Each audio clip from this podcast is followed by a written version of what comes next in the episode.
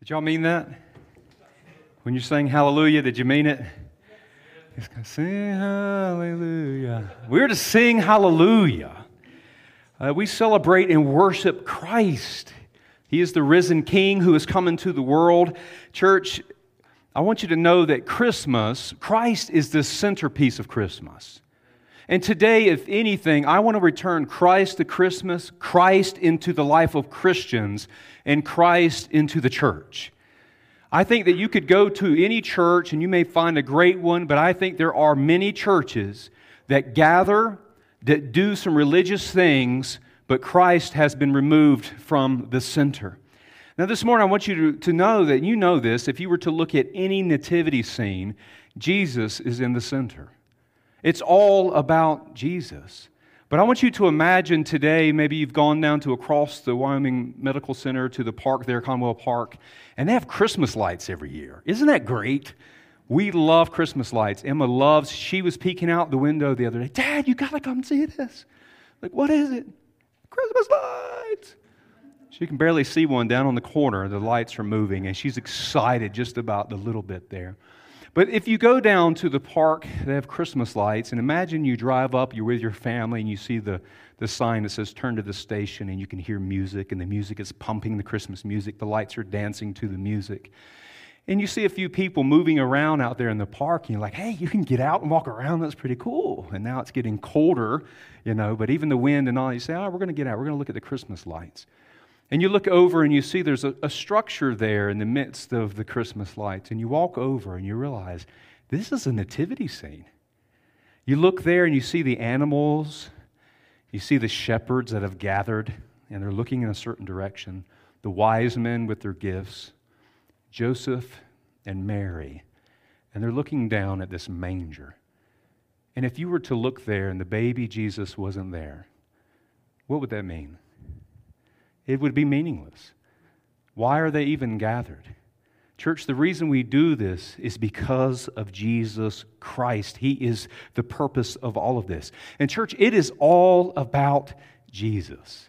The reason we gather, the reason we've taken the name Christian, little Christ followers, the reason we celebrate Christmas, Christ Mass, a Christian celebration of Christ. I want you to think about this as we continue on. C.S. Lewis said this. The birth of Christ is the central event in the history of the earth, the very thing the whole story is about. Each year, it's like a culmination and a building to this point that Christ has come into the world. He is the central figure of history. He's the center person or the central person of all of Scripture from the beginning to the end. When you come to the New Testament, it tells you that Jesus actually made all things. He was there in the beginning and created the world. He is the centerpiece of Christmas. Now, we've entered into a special time of year in the church calendar, the season of Advent, a time of expectancy. That there was a longing for the Messiah to come. I sent out a devotion to, the, to several people. I don't always get everyone. We're trying to reach out to more through the YouVersion Bible app. If you don't have that yet, you can get it on your phone for free. They've reached over, I think, a, mil, a billion people that have signed on for the free Bible app. And on that, you can share devotions. And one of the devotions I shared is an Advent devotion. The very first devotion mentioned Genesis chapter 3 and verse 15. Why is that important? It's called the Proto Evangelion, the first good news that the seed of the woman would crush the head of Satan, that life would come and defeat death. And obviously, the serpent would bruise the heel of the seed of the woman. He would go to the cross, he would be crucified, but he would rise again to give life. They were longing for this person to come, the Messiah, the King. And it is my goal during this season that you would draw closer to Christ through this time. There's busyness, there's issues in the world and all kinds of problems going on, but that we would draw closer to the reason that Christ has come into the world as we celebrate his arrival.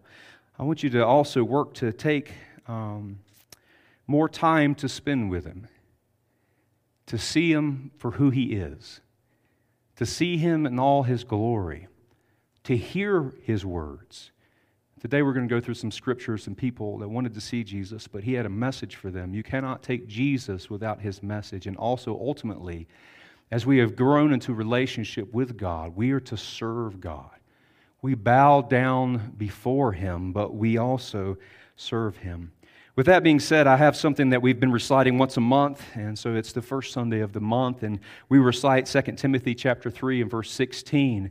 And if you were to turn to this in the Bible, you'll come to chapter 3 of Paul's second letter to Timothy, and he's talking about the increase in, in God, ungodliness in the world.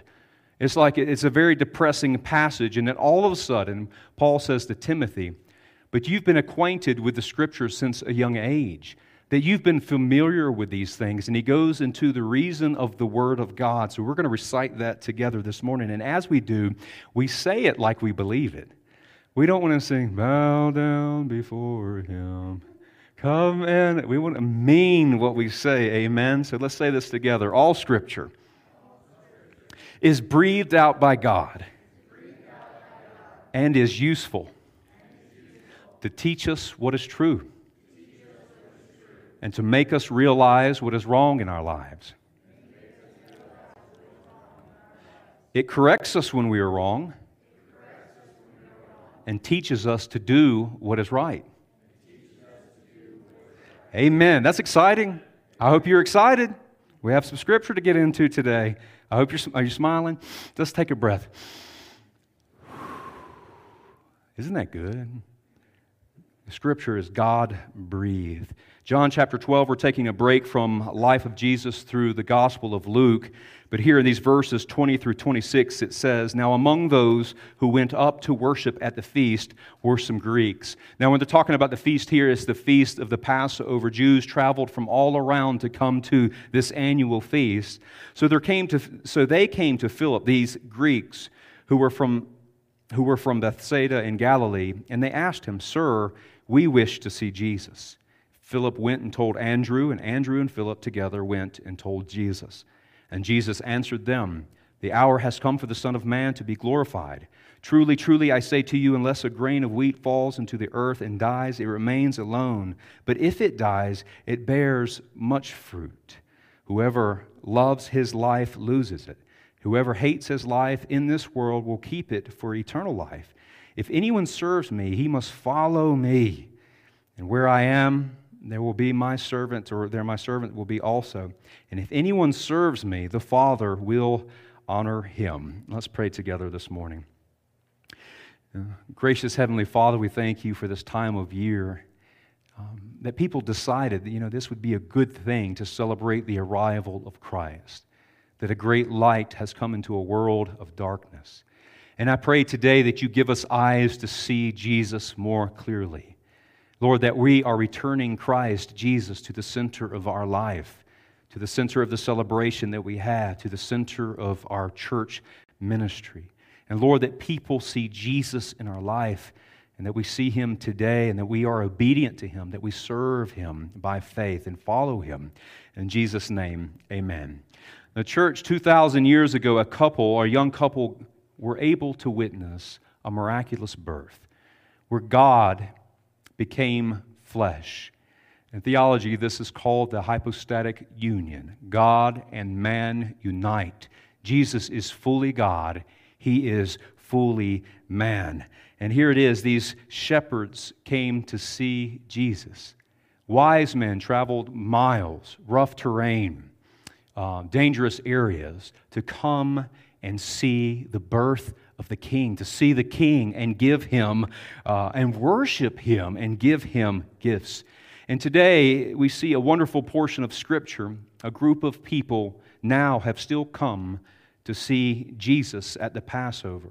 And I would say people today still need to see Jesus and that we as Christians need to make a way for people to see Jesus in our lives and in the church. If people were to come and say, We want to see Jesus, they should be able to see Jesus in our church. So the first thing that we see here is the people coming say, We want to see Jesus. Again, verse 20 through 21. Now, among those who went up to worship at the feast were some Greeks.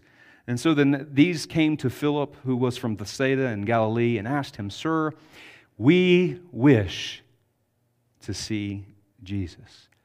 Now, many believe that Philip was a Greek. And actually, the Greek word, the, the manuscripts that we have, the Greek here, um, the name for this means um, um, Greek people.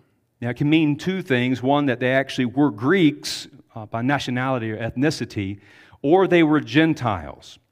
And so when you look at this, but when we hear the term for Greek, Hellene, it's because when um, Alexander the Great took over the known world, he Hellenized things. Obviously, Babylon defeated Jerusalem, the people are taken captivity. The Medo Persians take over from there, and so the Jews are under these different rulers for years. They're under Alexander the Great, but when he came, he wanted to educate the world to be Greek. So they began to learn. It's why the New Testament is written in Greek, because he made it a Greek culture of the time. They were actually trying to make the Jews worship as Greeks, and later the Romans would come, and it's Greco Roman culture. Now, again, most times this deals with the, the culture of the people, where they're from, and oftentimes as well the um, non Jews, Gentiles. And ultimately, these are what we would call God-fearers people that wanted to worship the God of the Jews. And this is the issue. The Greeks saw how the, the Jews would worship. They were monotheistic. And they saw this God who was holy. He wasn't like sinful man. Of course, God became man, but he was pure, he was holy. But as these Greeks were watching this, saying, their, their mythology or their religion, which we would call mythology, they worshiped these gods who were very finicky. They were very human like. They got upset and caused problems, and the Greeks were like, I don't want to worship those guys.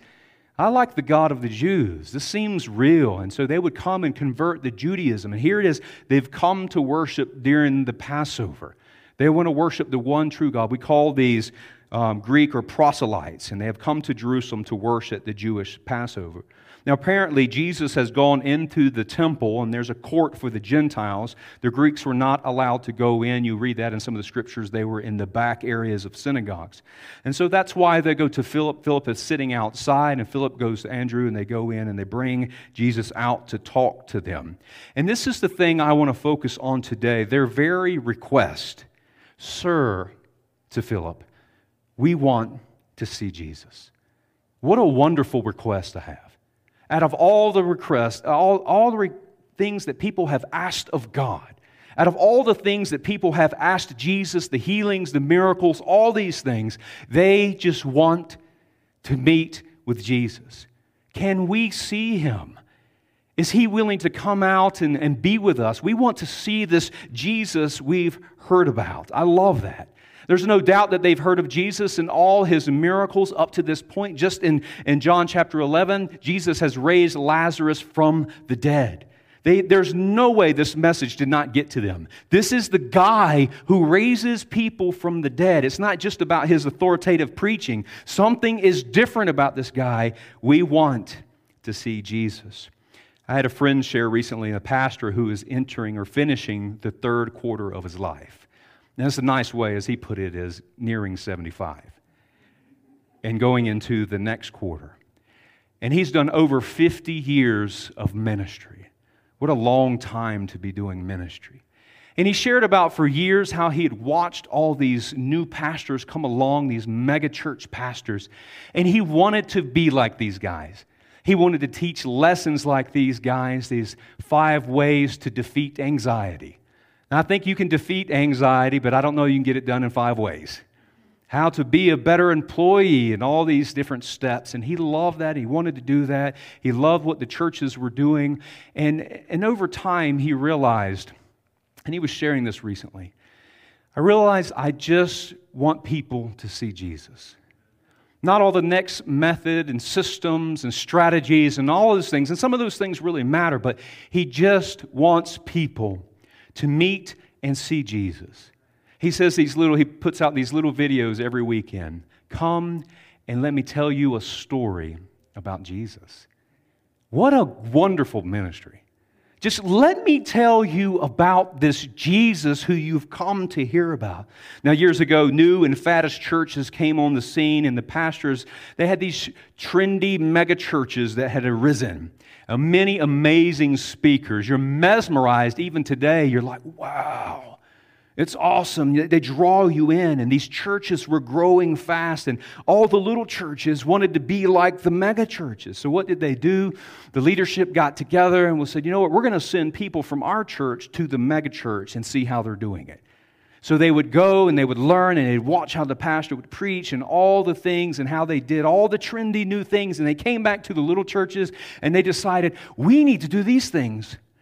And so the little churches started doing all the little things and that the big churches were doing, and all they did was clone these big churches.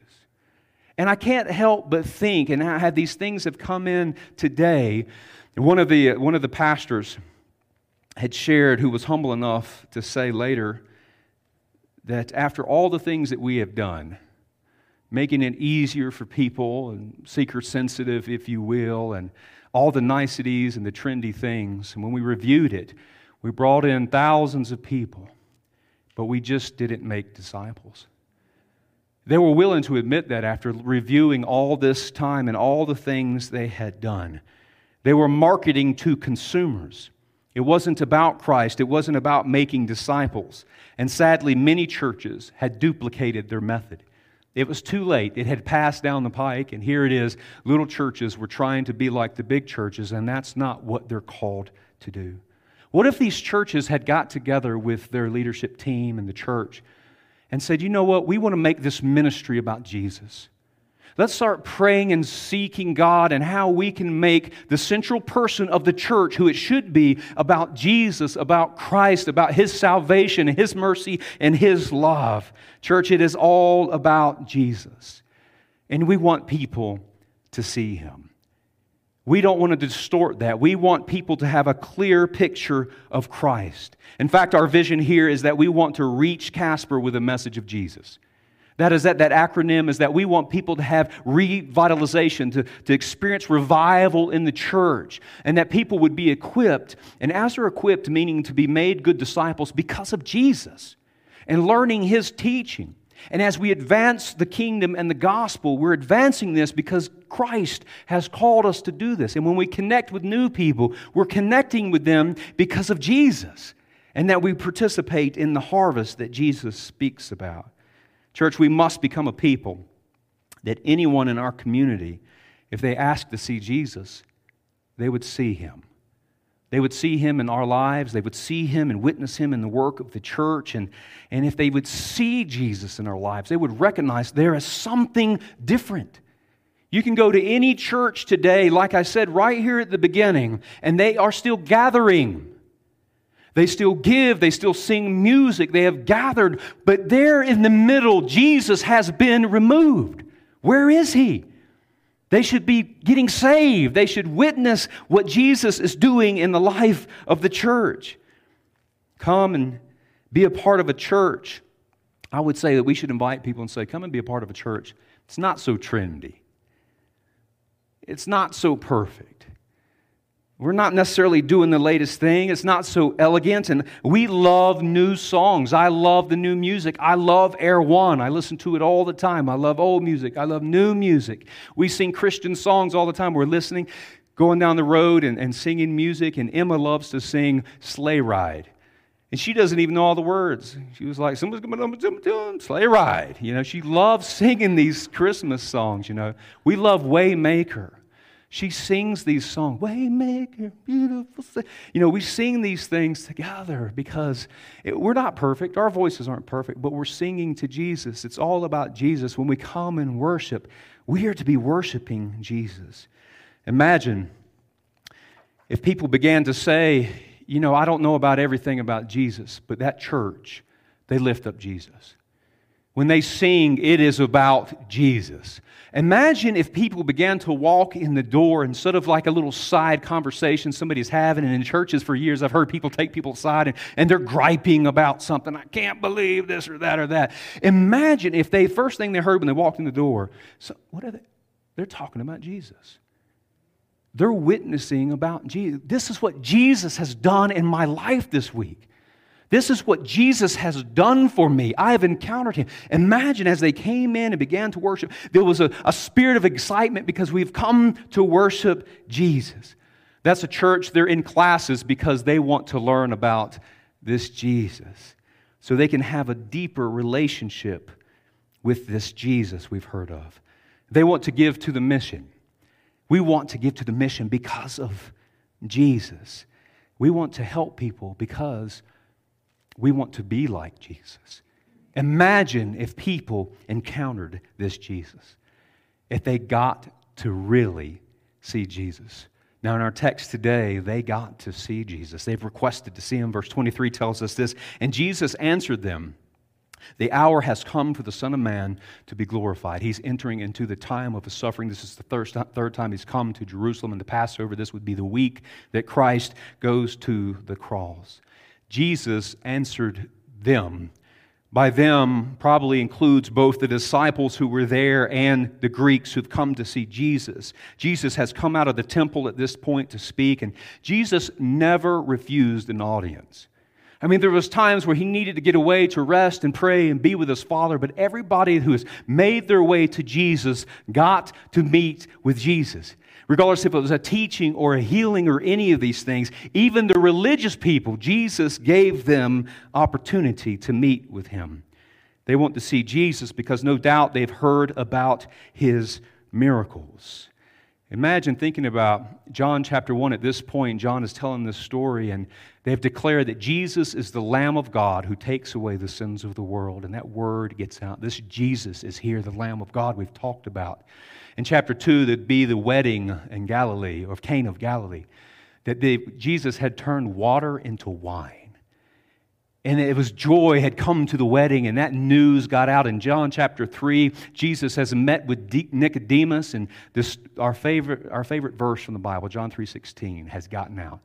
For God so loved the world that he gave his only begotten Son. The word is getting out. In John chapter 4, Jesus said, I have a need to go through Samaria and he meets with a woman who's been living in sin. And he, the disciples don't even want to go there. Why would we go through Samaria? He says, Because I have a need to meet with somebody to tell them that they can have living water. And Jesus tells her some things, and she goes to the town. You know what she says? Come and see a man who's told me everything about my life. He knows everything. Come and see this man. And word got out in Samaria. John chapter 5, it moves on, and and Jesus heals a man there. A man is laying on the mat, and everybody's come to this pool waiting on an angel to stir the water. And Jesus shows up and heals a man. And he says, Go and sin no more. John chapter 6, no doubt word had got out that Jesus had fed 5,000 people. You can't keep that in a group. I mean, if you had a group of 10 people and Jesus healed somebody, word gets out, right? 5,000 people were fed from a little kid's lunchbox. Word is getting out that He is the bread of life. In John chapter 7, Jesus is saying, Come to me. I am this water, this fountain that's there that they see. John chapter 8, He forgives the woman. Neither do I condemn you, as the religious people had taken up rocks. He said that you without sin throw the first stone. They drop the stones, they walk away. They hear about this man who doesn't stone people in sin. John chapter 9, I am the light of the world. The word is getting out. John chapter 10, he, he, I, I am the doorway to God. I am the, the good shepherd. The news is getting out about this goodness of God. And obviously, John chapter 11 is dealing with Lazarus and that he is raised from the dead, and word, here it is, has reached these people. They've come to worship, and they didn't just come to take a sacrifice, to be a proselyte. They want to meet Jesus. And here it is. They get to, to meet with him. They want to see Jesus, of course, because of the miracles, but here it is. He directs their attention to the coming cross. He said, It is my time for the hour. What is it this talking about? That he would suffer. Jesus stepped out of eternity, became flesh, that he would grow up and suffer for the sins of the world to be the atonement for us. The very reason Christ has come into the world. If you were to look beyond verse 26 to 27, it says here, Now is my soul troubled. Why is his soul troubled? And what shall I say? Father, save me from this hour. But for this purpose I have come to this hour. The very purpose Christ has come into the world is to make a way to the Father, to die for the sins of the world, that he would suffer and rise again. And though we celebrate the birth of Christ, he would not stay in the cradle. There's too many today who are spending too much time around the cradle. Jesus became a man. He lived.